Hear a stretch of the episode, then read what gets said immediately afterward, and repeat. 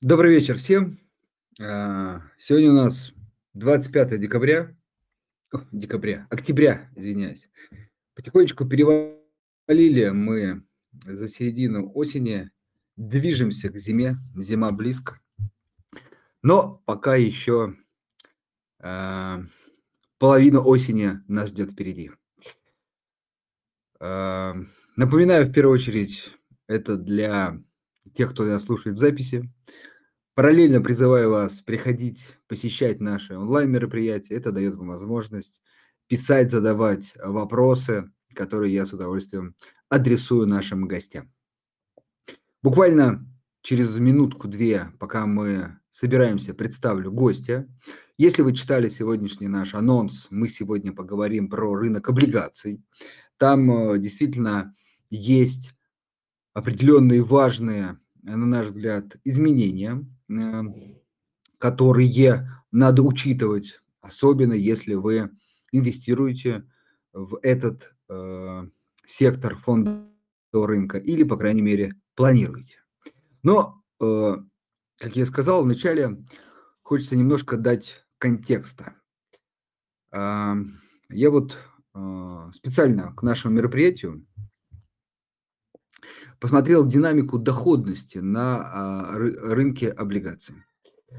А, смотрите, наверное, мы начнем, как и для многого, отчет э, с февральских событий.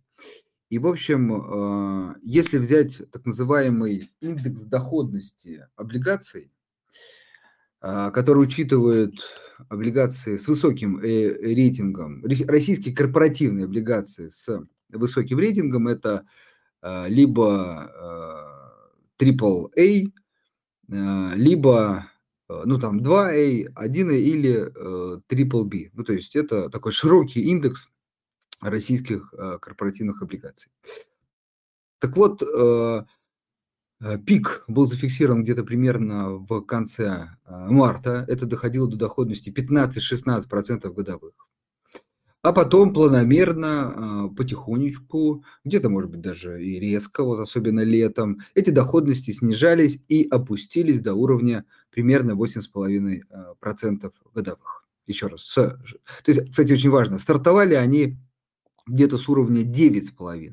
Если кто-то еще помнит тот период, тогда а, Российский центральный банк, один из первых, начал повышать процентную ставку, дабы бороться с текущей российской инфляции.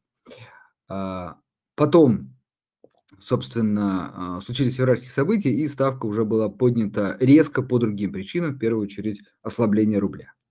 Ну а по мере укрепления рубля, а, стабилизации ситуации, Российский центральный банк довольно-таки агрессивно, быстро смог ставку снизить. И вот сейчас она находится на, по облигациям доходности на уровне 8,5. Но э, сентябрьские события, связанные с мобилизацией, опять э, подняли э, доходности до уровня 11, вот на самом пике было. Понятно, очень важно, что там плюс-минус по разным облигациям могла быть больше-меньше, но хотя бы понимание ориентира. И вот сейчас эти доходности снизились вновь до 9% годовых, при том, что еще раз стартовали с 8,5. По факту а, можно сказать, что облигации по доходности и, соответственно, как, как следствие по ценам отыграли а, полное снижение. Вот текущая конъюнктура, которая есть на рынке с таким небольшим а, предысторией. И, наверное, сегодня будем говорить о том, вот текущий уровень – это некий долгосрочный э, такой низкий уровень, от которого ну, может быть, мы будем расти, а может быть, будем стабильны на этом уровне. Или, может быть, все-таки Центральный банк дальше российский продолжит снижать ставку, и доходность облигаций будут снижаться.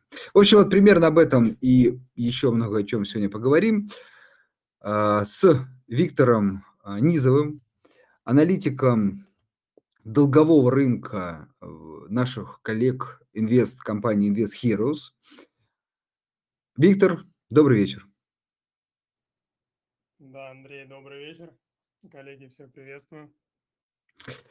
Да, а, дорогие слушатели, еще раз напоминаю, что в последнем закрепленном посте в нашем телеграм-канале вы можете писать комментарии, а ниже вопросы, и я с удовольствием либо по ходу, либо ближе к концу их адресую, а, Виктору. А, ну что, Виктор, у нас по регламенту, час, поэтому давайте сразу перейдем к делу. Вот я немножко обрисовал картину изменения доходности последний год. Вот можете со своей стороны, э, как-то охарактеризовать такую тоже вводную часть, а, ваш взгляд на текущий уже рынок, э, долговой рынок, российских облигаций? А, да, конечно. Ну, начнем давайте мы с ОФЗ. Вот, поговорим сначала про ОФЗ, далее уже поговорим про корпоративные облигации. Также затронем а, новую тему, это замещающие облигации, которые вместо еврооблигаций выходят. Вот. Но если говорить про ОФЗ, а, то я так далеко заходить назад не буду. Я возьму прям вот последнее наше событие, которое там было месяц назад.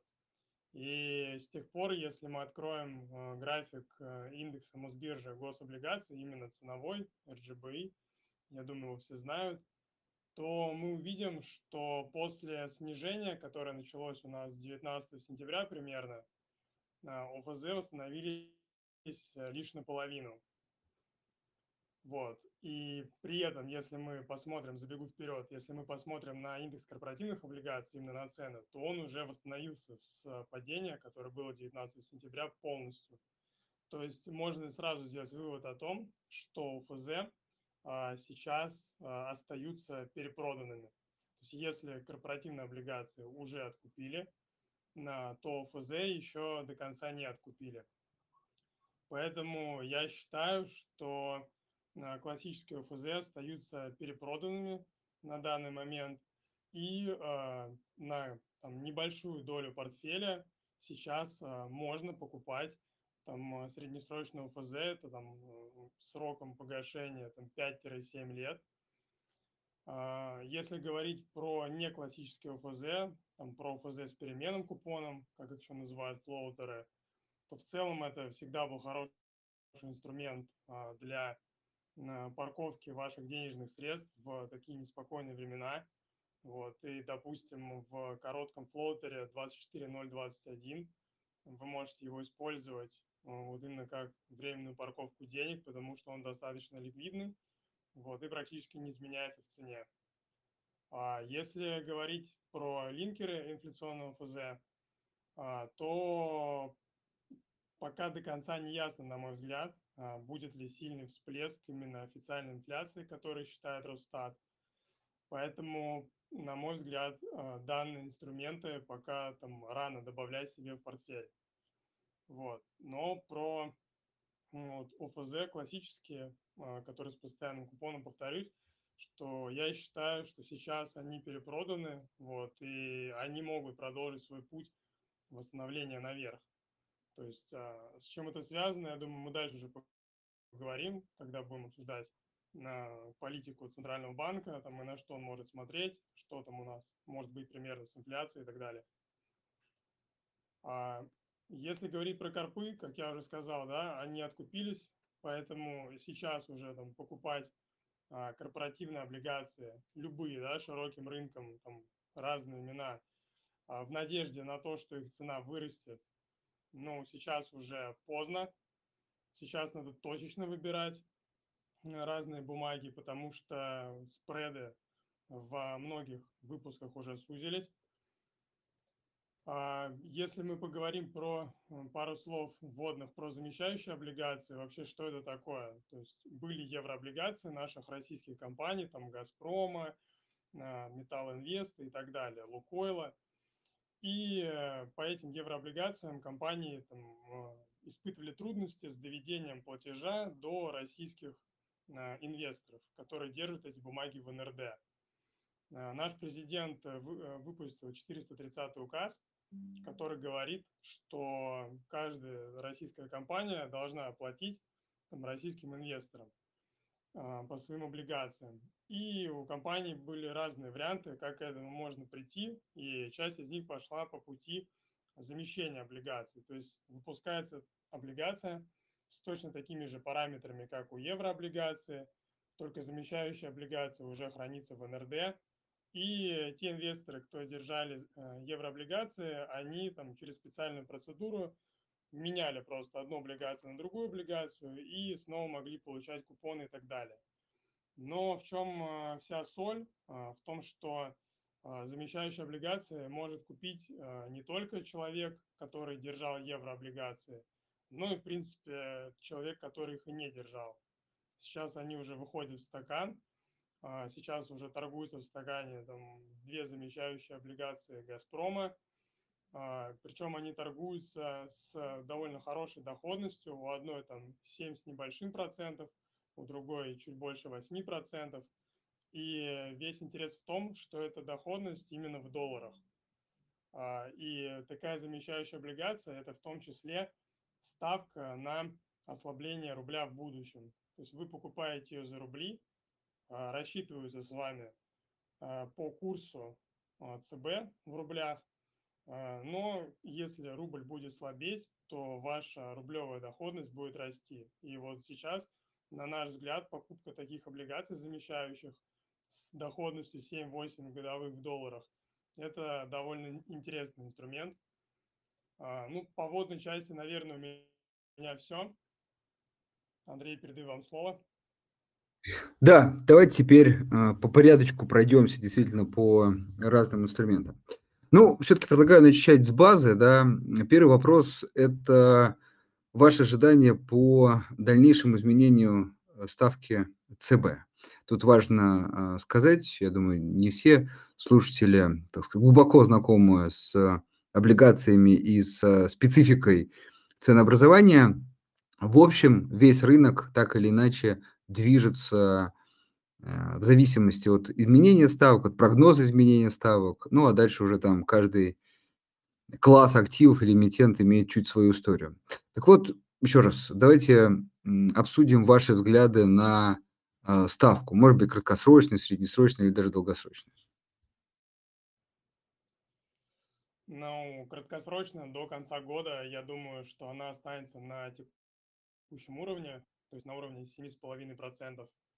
Вот. А в 2023 году, ну, такой диапазон, который я вижу для себя, это от 6 до 8%, в зависимости от того, в первую очередь, э, как у нас будет складываться инфляция.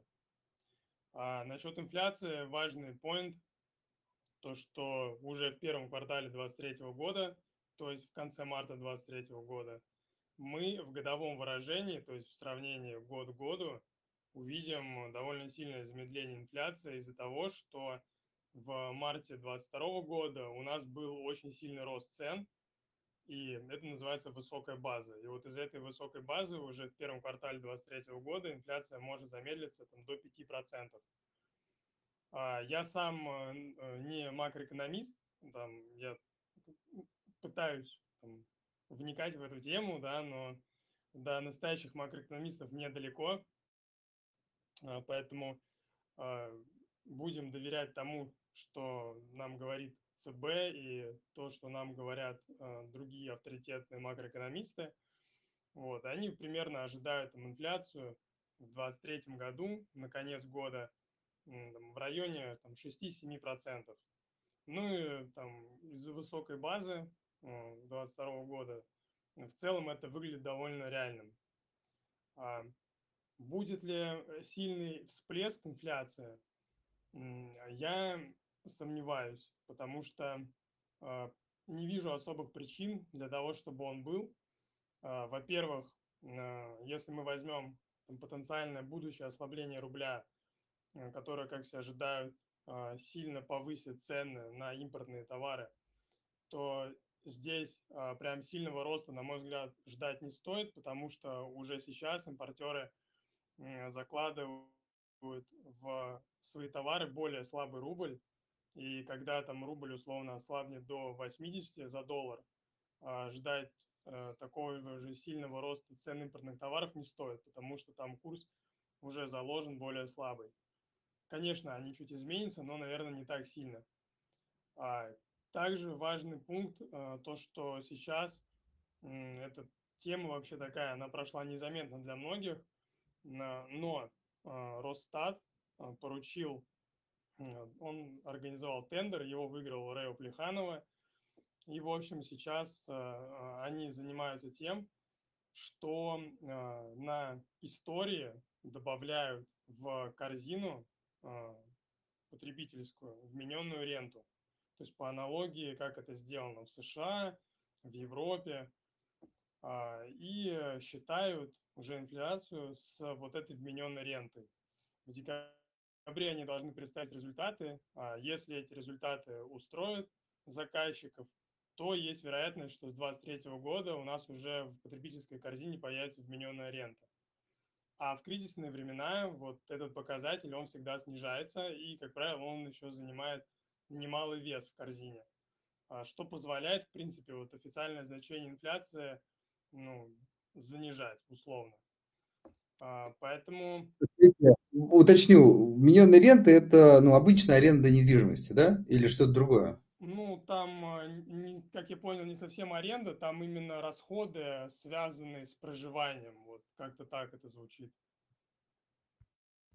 Ну, окей, хорошо. Вот, поэтому если мы исходим из того, что у нас именно официальная инфляция, которую для нас считает Росстат, а, не будет там сильно высокая, будет, ну, там, в диапазоне, там, допустим, там 6-7 процентов, то э, центральному банку особо нет смысла там, высоко поднимать ставку. И он, в принципе, там может вот в этом диапазоне 6-8 э, в 2023 году ее держать. А почему я не думаю, что до конца года э, он ее будет менять? Ну, для этого тоже пока нет особых причин. В последние две недели по недельной статистике инфляции мы видели, что она складывается а, ниже целевого а, уровня роста, а, ниже, чем средняя недельная инфляция за последние 6 лет в эти периоды. Вот, что говорит о том, что, в принципе, и спрос просел, вот э, за последний месяц.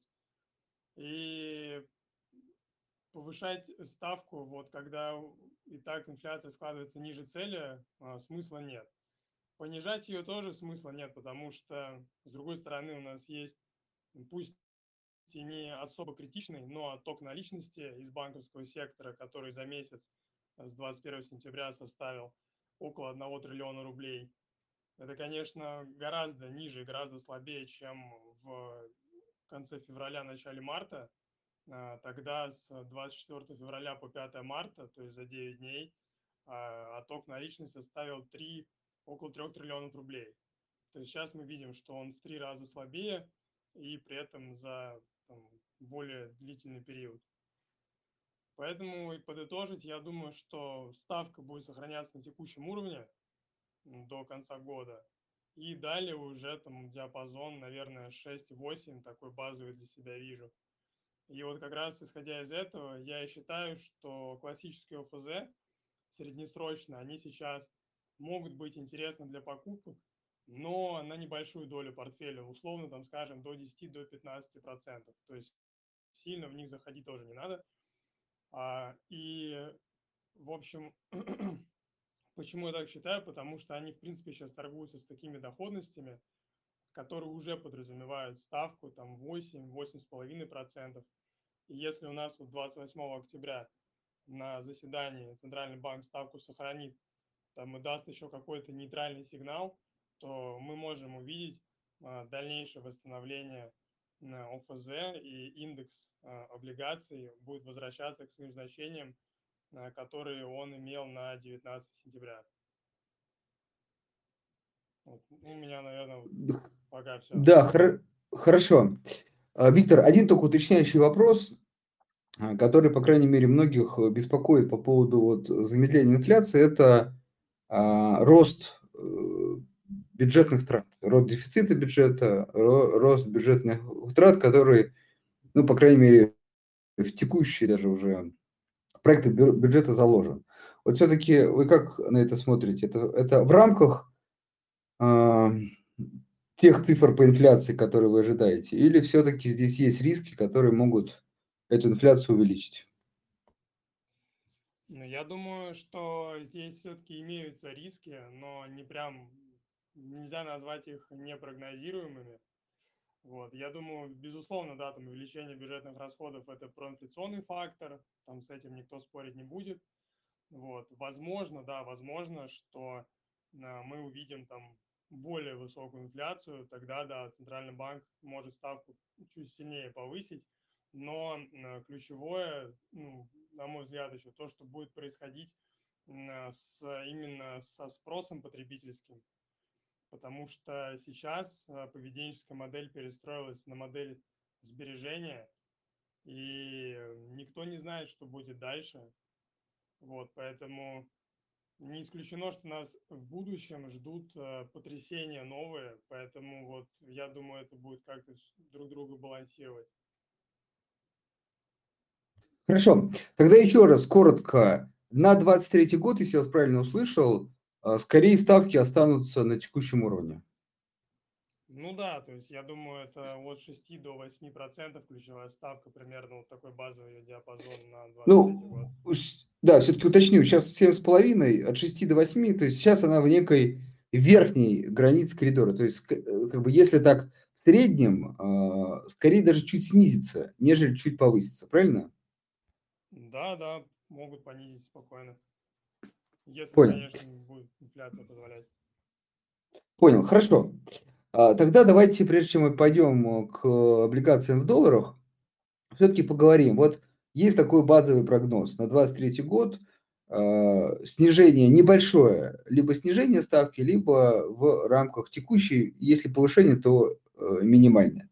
Вот исходя из этой, этого прогноза, все-таки на текущий момент вы отлично отметили УФЗ, как возможность еще заработать на изменении цены дополнительно. Но все-таки, может быть, опять же, ОФЗ, может быть, другие инструменты. Что вот, э, на что э, стоит обратить внимание? При этом вы называли облигации с плавающим купоном. Тут тоже, если можно, просьба чуть сказать, поподробнее, попроще объяснять, потому что не все а, знают терминологию облигаций. Так вот, может, облигации с плавающим купоном, а, может быть, не знаю, амортизационные. То есть, еще раз, на какие облигации стоит обратить внимание вот при, так, при ставке на развитие э, событий, вот как мы описали? А, ну, если мы про ОФЗ говорим, то это вот среднесрочный ОФЗ с погашением 5-7 лет.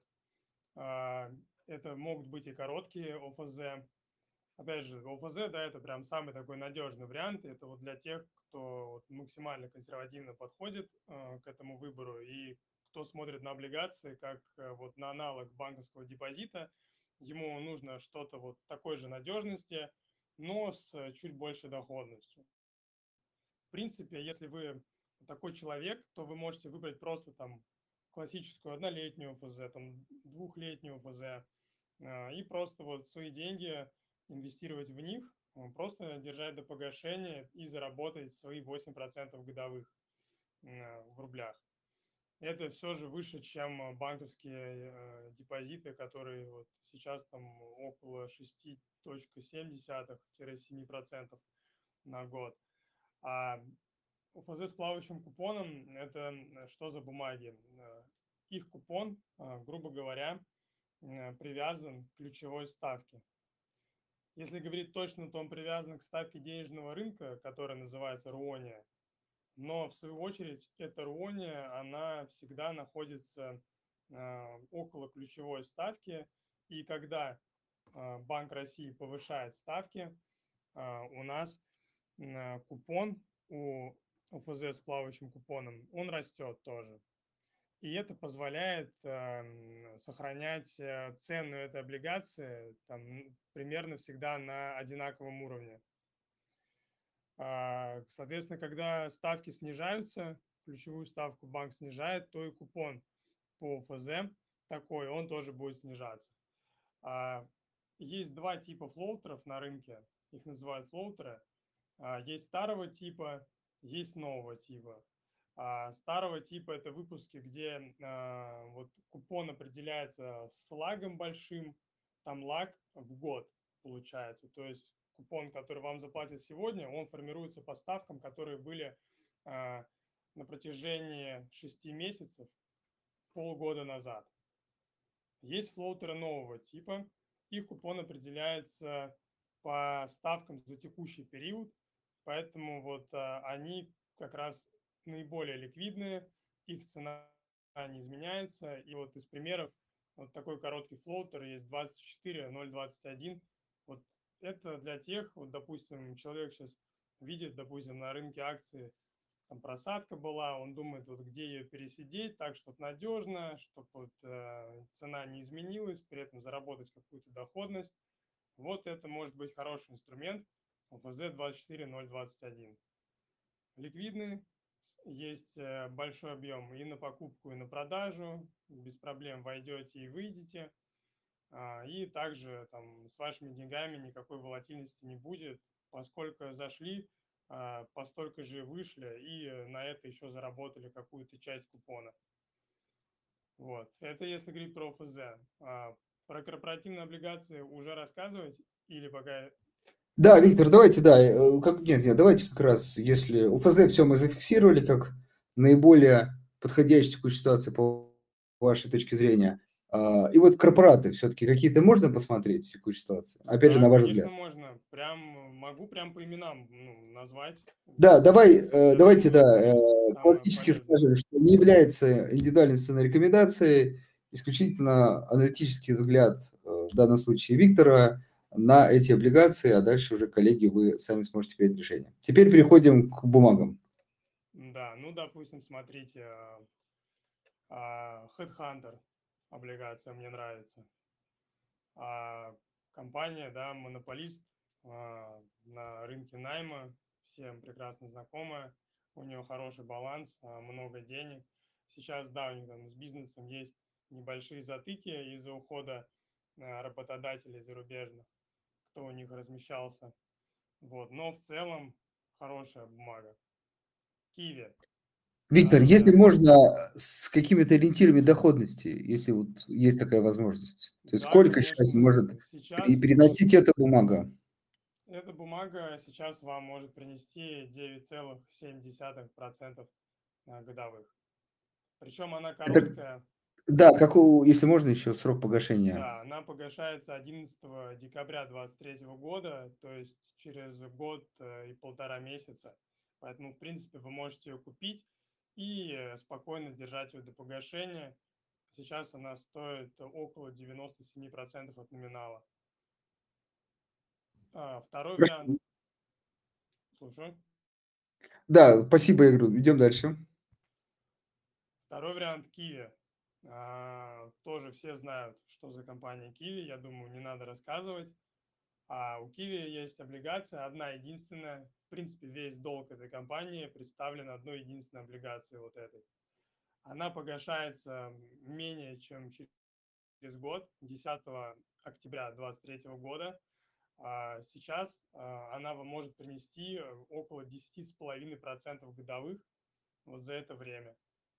А, у нее вообще денег столько, у компании, у Киви самой, что она может погасить все свои краткосрочные обязательства, то есть не только финансовый долг, но и все краткосрочные обязательства, которые есть, просто денежными средствами на балансе. То есть у них прям их очень много. Я не знаю, зачем они столько аккумулируют. Они вроде там э, не планируют кого-то покупать. Но вот у них денег реально много, и там, несмотря на то, что год назад у них, или даже полтора уже года назад у них там были небольшие недопонимания с Центробанком из-за того, что они там работали с букмекерами и так далее. Вот. Но сейчас у них все хорошо, вот денег много, спокойно могут ее э, погасить. А, ETEC, еще одна облигация, ETEC 1R1 это якутская топливно-энергетическая компания, это газовый монополист, а, который э, работает э, в Якутии, в республике Саха, и он обеспечивает 100% а, газом город Якутск и 80% всей республики. А, сейчас она торгуется по 98,5% от номинала. Вы можете заработать а, примерно 10% годовых на ней. Погашается она вот э, практически ровно через год, 31 октября 2023 года. И в целом компания работает на максимально стабильном рынке сбыта, она не растет практически по финансовым показателям, потому что у нее всегда там стабильный рынок сбыта, который не растет, цены, по которым они продают, регулируются государством, вот, и в целом единственный там драйвер увеличения или уменьшения их, их выручки – это погода э, в республике Саха. Если там более сильные морозы, они чуть больше заработают, если там не так холодно в этом году будет, то они чуть поменьше заработают. Еще один пример, допустим, это Новотранс. Это конкретно облигация Новотранс 1R1. В принципе, это перевозчик, который занимается перевозкой насыпных грузов, то есть возит уголь там, и так далее по железной дороге. А, также они занимаются ремонтом вагонов, у них как отдельное как направление бизнеса. И также они э, строят э, терминал морской, порт, Луга-порт проект в терминале Усть-Луга. Вот. И сейчас они торгуются по 97,2, а, доходность к погашению 11,7% годовых. А, само погашение через два года в ноябре 24 но компания хорошая, она очень хорошо заработала, она прям кратно выросла по финансовым результатам в первом полугодии 2022 года из-за высоких ставок на аренду полувагонов. В будущем, конечно, ставки будут снижаться, мы ожидаем их снижения из-за профицита полувагонов на рынке, а, но сейчас у компании сильный достаточно баланс, вот, и мы думаем, что так как у компании еще и стратегическая важность, в принципе, для страны, то их э, могут и поддержать. Вот, и доходность для такого эмитента выглядит интересно, то есть 11,7% годовых. Вот. А, еще мне нравится облигация, э, такая нестандартная облигация, это ВТБ РКС 01. А, вообще это сделка секьюритизации. То есть банк ВТБ а, сделал отдельное юрлицо, которое вот э, выкупило на себя там пул кредитов потребительских, запаковала их в облигации и условно вот выпустила эти облигации. То есть а, люди платят по кредитам ВТБ и, по сути, вот э, далее ВТБ платит по этим облигациям. Там э, вся суть для ВТБ в том, что условно там средняя ставка по этим кредитам 14%, на э, купон по этим облигациям 8%. То есть ВТБ на этом зарабатывает. И почему она мне нравится? Потому что, несмотря на то, что это ВТБ, но вот, видимо, из-за того, что это сделка секьюритизации, рынок тоже довольно э, осторожно к ней относится, и вот ее можно купить с доходностью 11,5% годовых, вот, что для облигаций такого уровня довольно привлекательно.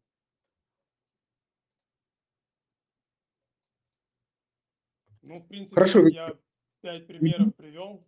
Да, спасибо, спасибо. Это действительно хорошие, ну, я имею в виду, точные истории. А, Итер, коротенький вопрос, прежде чем пойдем дальше, про ВДО. А, вообще, как к ним относитесь? Есть ли смысл, скажем так, более профессиональному инвестору что-то там искать? Или все-таки история очень опасна, и риски скорее перевешивают потенциальной доходность? Ну, на мой взгляд, история опасная. Мы сами ВДО не занимаемся, потому что, на наш взгляд, в принципе, там мало одного изучения отчетности.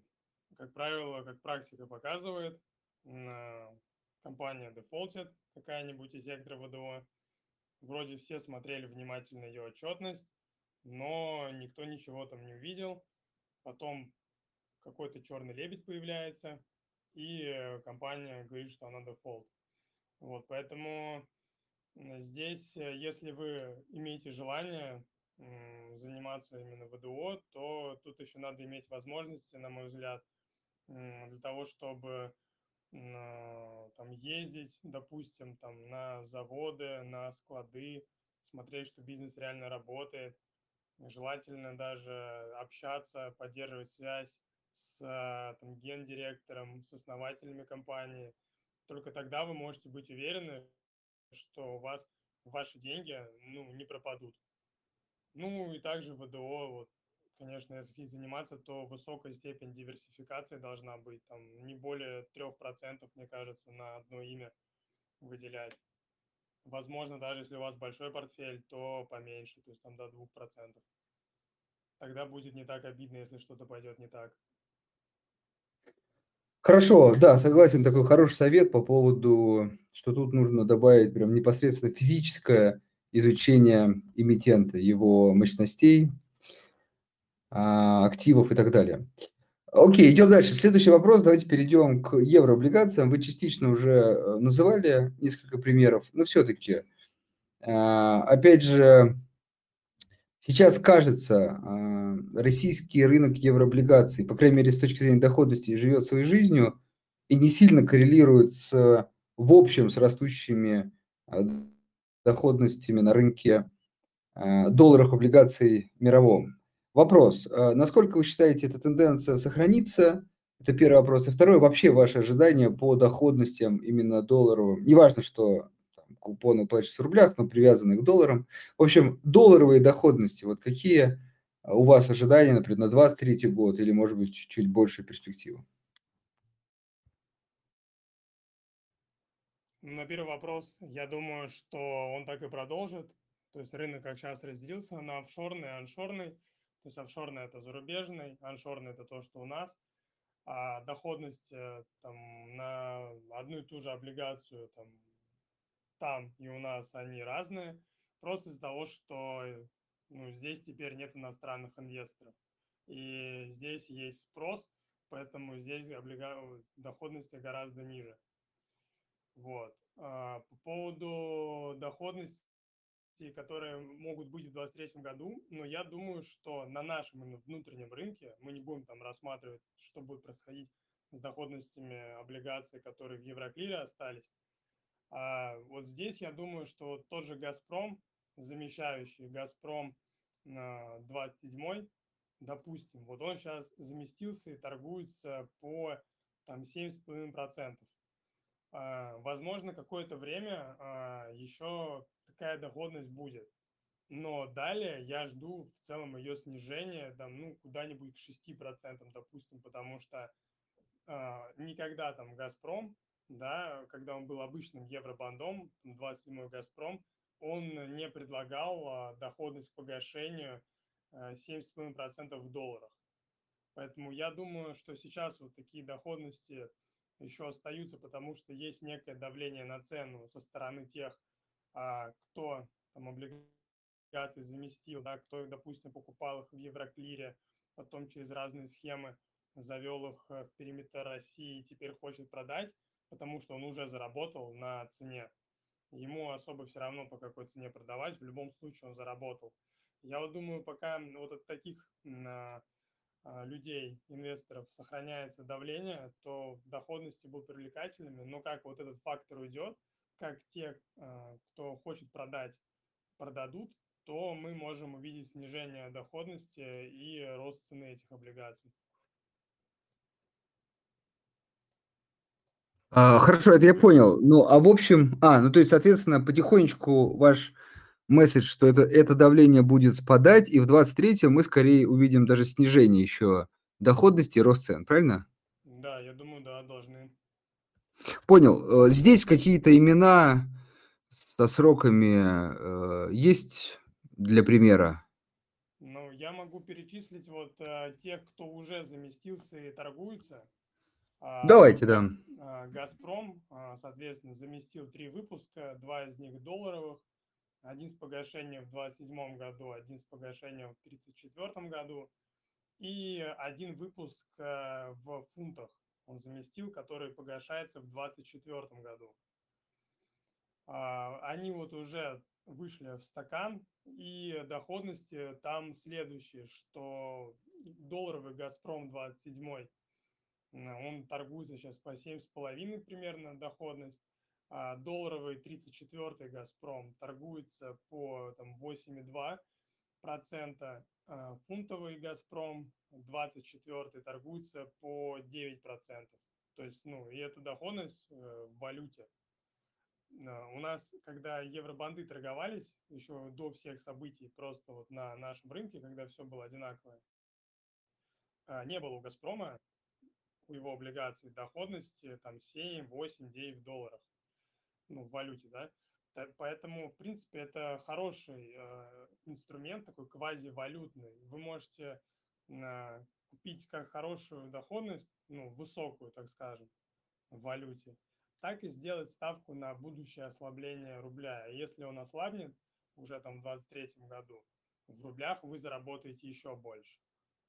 А также э, у нас уже удачно заместился один выпуск Лукойла э, с погашением в 2023 году, и еще один, даже их три заместилось, прошу прощения, один с погашением в 2023 году, один с погашением в 2027 году и один с погашением в 2031 году но они еще не появились в стакане. То есть мы пока их ждем, они еще на биржу не вышли, но само замещение уже прошло.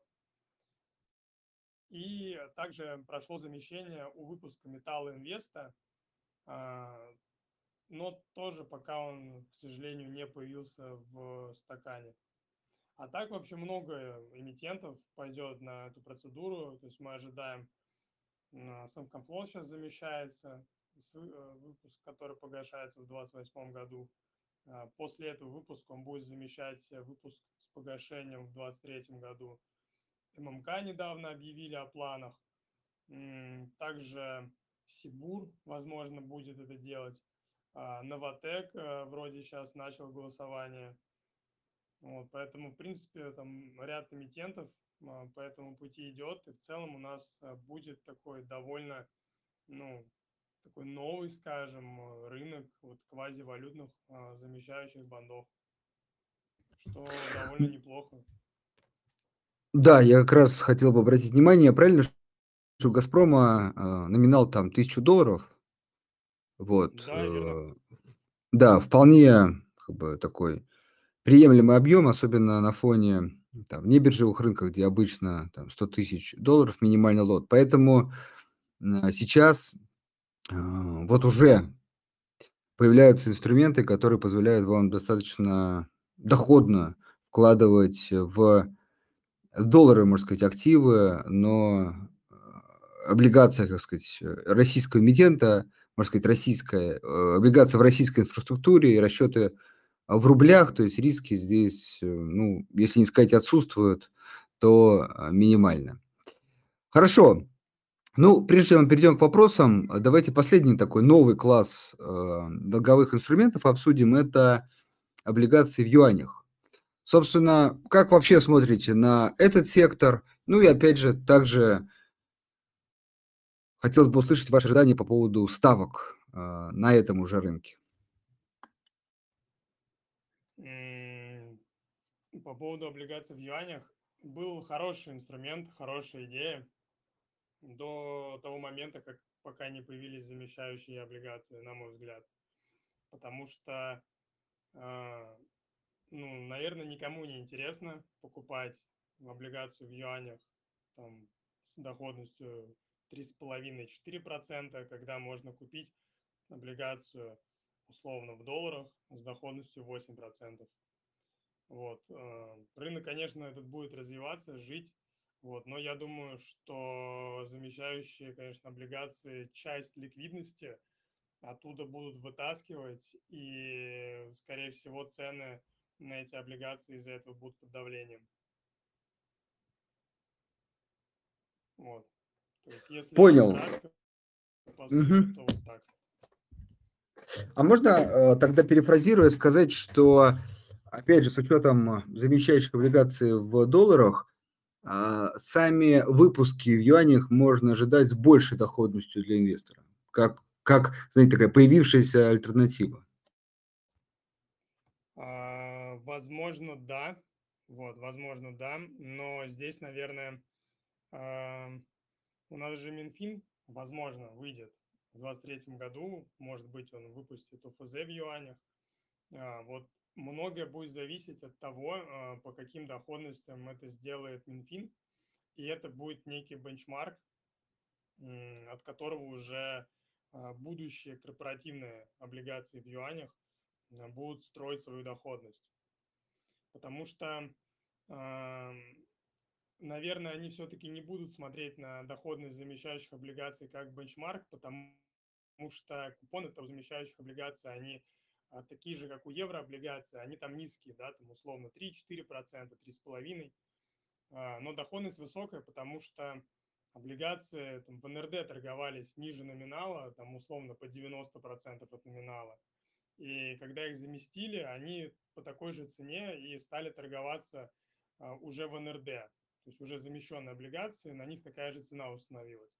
Поэтому я думаю, что здесь именно важнее будет выход Минфина, допустим, на рынок юаневых бандов.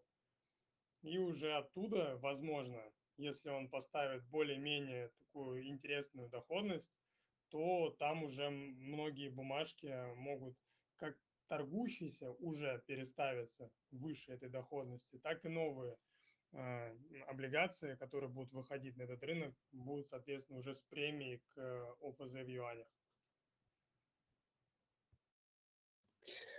Хорошо, спасибо большое. Э, достаточно такой, четкие, четкие, четкие рекомендации, я думаю, по всем рынкам пробежались. Поэтому, собственно, э, можно переходить к вопросам. Максим, вам еще раз представленный э, добрый вечер.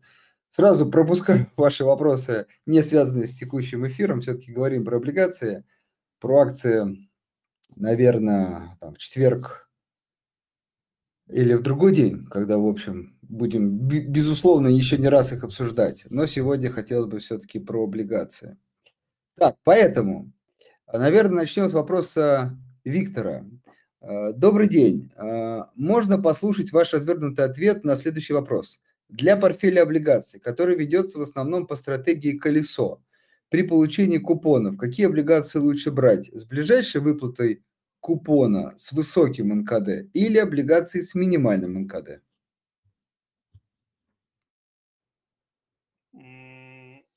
Я думаю, что брать э, надо в первую очередь то, что дает ту доходность, которая вам нравится. Вот, и не, за, не заморачиваться, в общем, там низким КД или там высоким КД и скоро купон. А, в первую очередь, а, если вы, конечно, строите вот колесо, вам важно, там, чтобы были выплаты, вы можете, в принципе, брать те же самые выпуски, просто их увеличивая, то есть реинвестируя э, в те же самые облигации. Ну а так, в целом, а, я, конечно, рекомендую в первую очередь смотреть на доходность к погашению, вот, и брать вот те облигации, доходность которых вас устраивает, и при этом вас устраивают те риски, которые эта доходность несет. Потому что в первую очередь, когда вы смотрите на доходность, вы всегда должны понимать, что вы покупаете риск. Доходность, она не гарантирована. Нет гарантии вообще, что эмитент эти деньги вам вернет и не, не обанкротится. То есть вы всегда покупаете риск, вот, и если вы готовы его на себя взять, то вы его берете. Хорошо, я, наверное, от себя чуть добавлю. Наверное, самым оптимальным видится покупка тех же облигаций, которые у вас есть в портфеле, вы их выбрали, они, значит, вас устраивают по доходности, по сроку. Вот, вот, наверное, это самый оптимальный вариант. И НКД там нулевой практически будет, ну, смотря как быстро вы инвестируете, по факту нулевой. Вот, на мой взгляд, опять же, хотя тут действительно разные нюансы, но, в общем, кажется, что... Да, да, да, текущие облигации – это вот самый оптимальный вариант, если не придумывать ничего. А так, да, все-таки скажу, что вначале вы смотрите лучше на доходность, а потом уже на НКД, а не вперед. Так, э, от Игоря хороший вопрос. Э, звучит следующим образом. Интересуют облигации девелоперов. Какие риски в случае будущего ухудшения экономической ситуации в стране? И я еще от себя добавлю – Э, даже крупные девелоперы имеют такую некую премию к рынку в целом. Вот с чем это связываете, насколько это оправдано, на ваш взгляд? Ну и уже вопрос как раз Игоря, какие риски есть в этом секторе? Да, хороший вопрос. Почему девелопер имеет премию? Потому что это, в принципе, самый такой а, рискованный сектор из-за его долгого операционного цикла. А, как сказал один а, гендиректор одной строительной компании, G-Group, а, Ленар Халитов, а, на одном из вебинаров а, он сказал, ему тоже задали похожий вопрос, вот, и он сказал, что, ну, конечно, риски высокие, потому что там от э, покупки земли э, до введения в эксплуатацию, ну, в среднем проходит от 3 до 5 лет. И он говорит, у нас в стране э, там за 3-5 лет э, всегда что-то происходит, неожиданное для всех. Вот э, с этим и связаны эти риски, потому что цикл просто очень большой, вот, и тяжело спрогнозировать, правда, что у нас будет там в течение следующих пяти лет. А если говорить про конкретные имена а, и, в принципе, про риски, которые там есть, то здесь, а, если мы про облигации говорим, то нам а, важнее даже не, не столько, как будут идти будущие продажи у застройщиков, а нам важнее то, как застройщик сможет достраивать уже проданное. Потому что э, если он продал, значит ему уже заплатили деньги, и эти деньги лежат на escrow счетах, но он доступа к ним не имеет. Когда он достраивает и вводит дом в эксплуатацию, получает так называемое разрешение на ввод, то э, в этот момент э, escrow счета открываются, и застройщик получает доступ к своим деньгам. И уже с этих денег он расплачивается с банком по проектному финансированию, там, и, в принципе, забирает там остаток себе, и у него появляется такая денежная подушка. Соответственно, вот э, нам важнее смотреть на то, э, у кого много денег э, лежит на escrow уже сейчас, а, то есть уже там много всего продано. И главное, чтобы этот там игрок, допустим, достраивал вот э, добросовестно то, что он начал строить. Вот, э, ну, из вот таких девелоперов крупных, публичных, ну, могу, наверное, выделить самолет. Мы сами держим его в портфеле.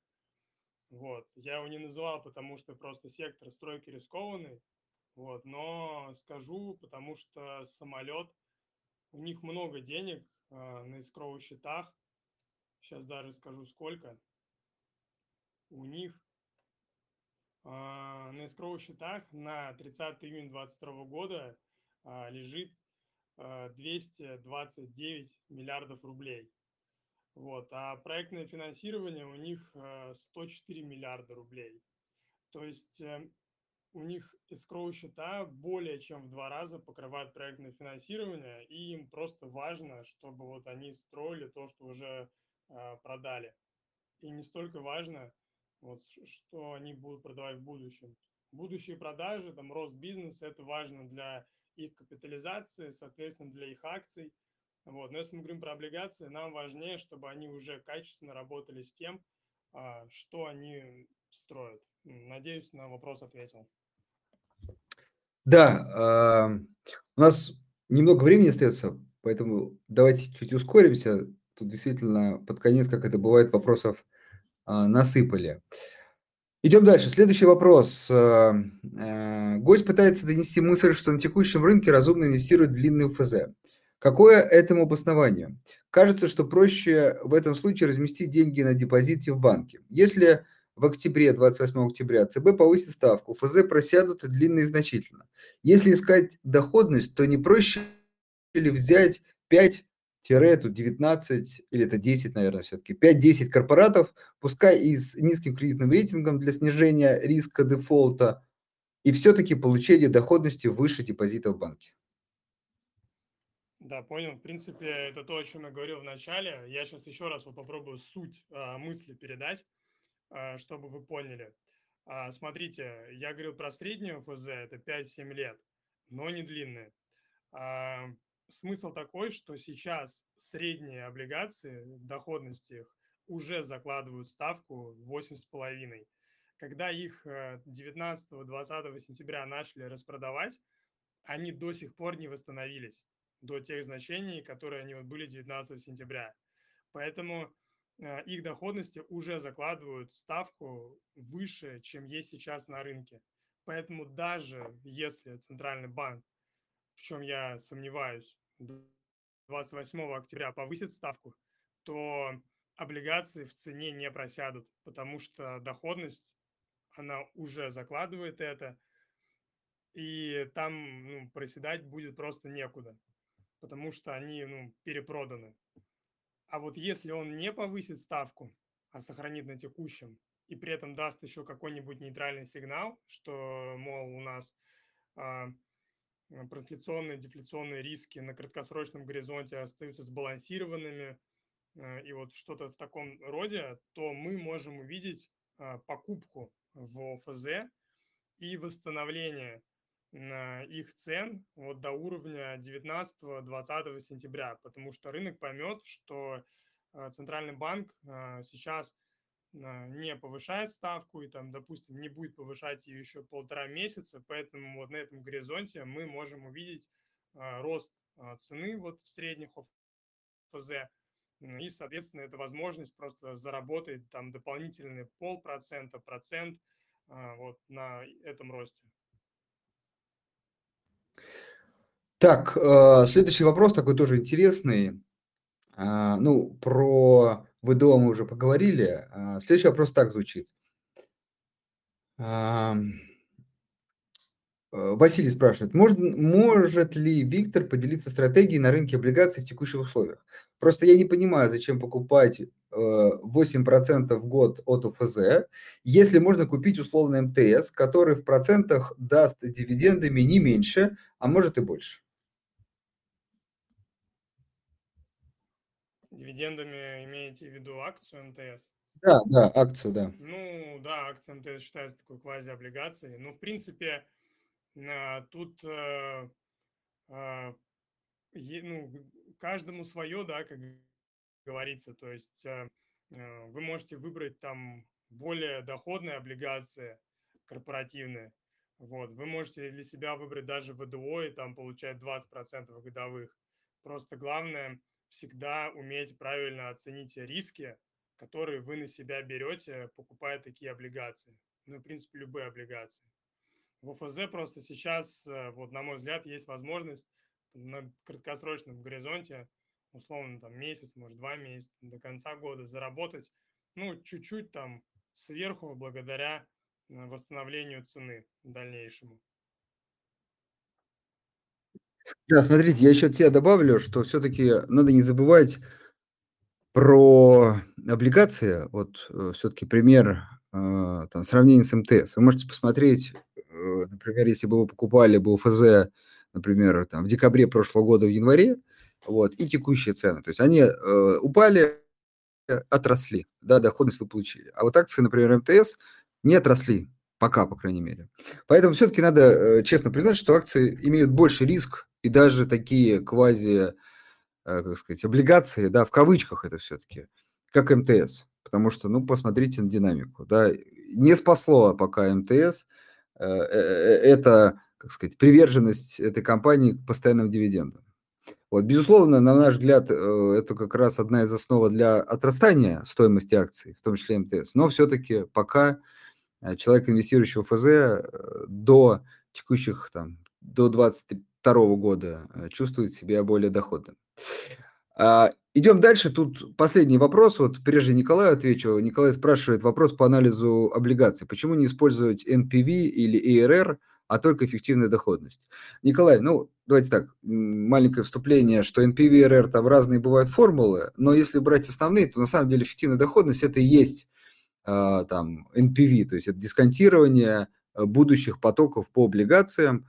По вот этой самой эффективной доходности это можно назвать и RR, и NPV, там, в зависимости, как считается. То есть, в общем, это то же самое есть. А, и вот от Анатолия э, последний на вопрос. А, хотелось бы послушать об облигациях «Газпрома» на долгосрочное пользование. Под каким процентом лучше брать и какой ваш прогноз примерно на 10 лет? Э, большой срок, но окей, попробуем ответить. Буду рад услышать плюсы и минусы.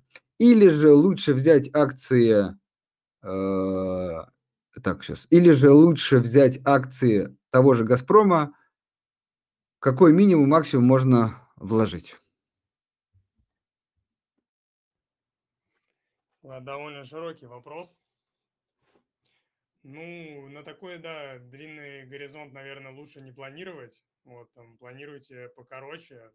Насчет выпусков "Газпрома", а, ну, облигации "Газпрома", они нам сейчас с вами могут приносить условно там 8,5 там тире 9 % годовых в рублях. А, либо же вы можете взять вот, э, замещающие облигации и, а, получать, э, практически такую же доходность, только в долларах, еще при этом имея возможность заработать на ослаблении рубля. Единственный момент, э, что облигации "Газпрома" не очень ликвидны. Вот, то есть там во многих выпусках, а, полумертвый стакан, то есть мало заявок на покупку и мало заявок на продажу. Поэтому заходить туда большим объемом, на наверное, не получится. Просто не у кого будет купить, а потом, если надо будет быстро выйти, то не сможете быстро продать. Вот. По поводу акций "Газпрома", на какую долю портфеля брать, а, ну, в целом мы считаем, э, что у "Газпрома" в будущем, э, уже всё будет хуже, чем сейчас, э, потому что, а, и экспорта такого не будет. Там всем по по всем по понятным для всех причинам. Вот. И не факт, что "Газпром" вообще закроет дивидендный гэп, который вот, э, образовался после выплаты дивидендов. И эти дивиденды, они, вероятно, были последними такими высокими. Вот поэтому мы, в принципе, не считаем акции "Газпрома" интересными для покупок. Если про акции говорить, то нам, ну, вот именно в газовом, э, секторе больше "Новатэк" нравится. Хорошо, спасибо. А, вам огромное спасибо, Виктор. Я думаю, еще не раз, э, обсудим рынок облигаций. Э, напоминаю, еще хотел бы в конце, всё упускал эту мысль, э, что облигации очень хороши вместе с индивидуальным инвестиционным счетом, где вы можете возвращать 13 %. Это действительно дает доп. доходность. И вот на самом деле вот этот микс, обыгрывает, ну, сказать, очень хорошо, любой депозит. Поэтому об этом, очень важно, а, помнить. Как говорится, депозита на ире э, на ире на ИИСе не бывает. А Виктор, еще раз вам огромное, а, спасибо. Дорогие слушатели, надеюсь, было полезно. Вы выписали, запомнили, э, бумаги, которые сегодня Виктор перечислял. Действительно, есть над чем подумать. Ну, а кто не записывал, есть возможность посмотреть записи. На этом всё. Всем хорошего Да, вечера. всем спасибо, благодарю за внимание. До свидания.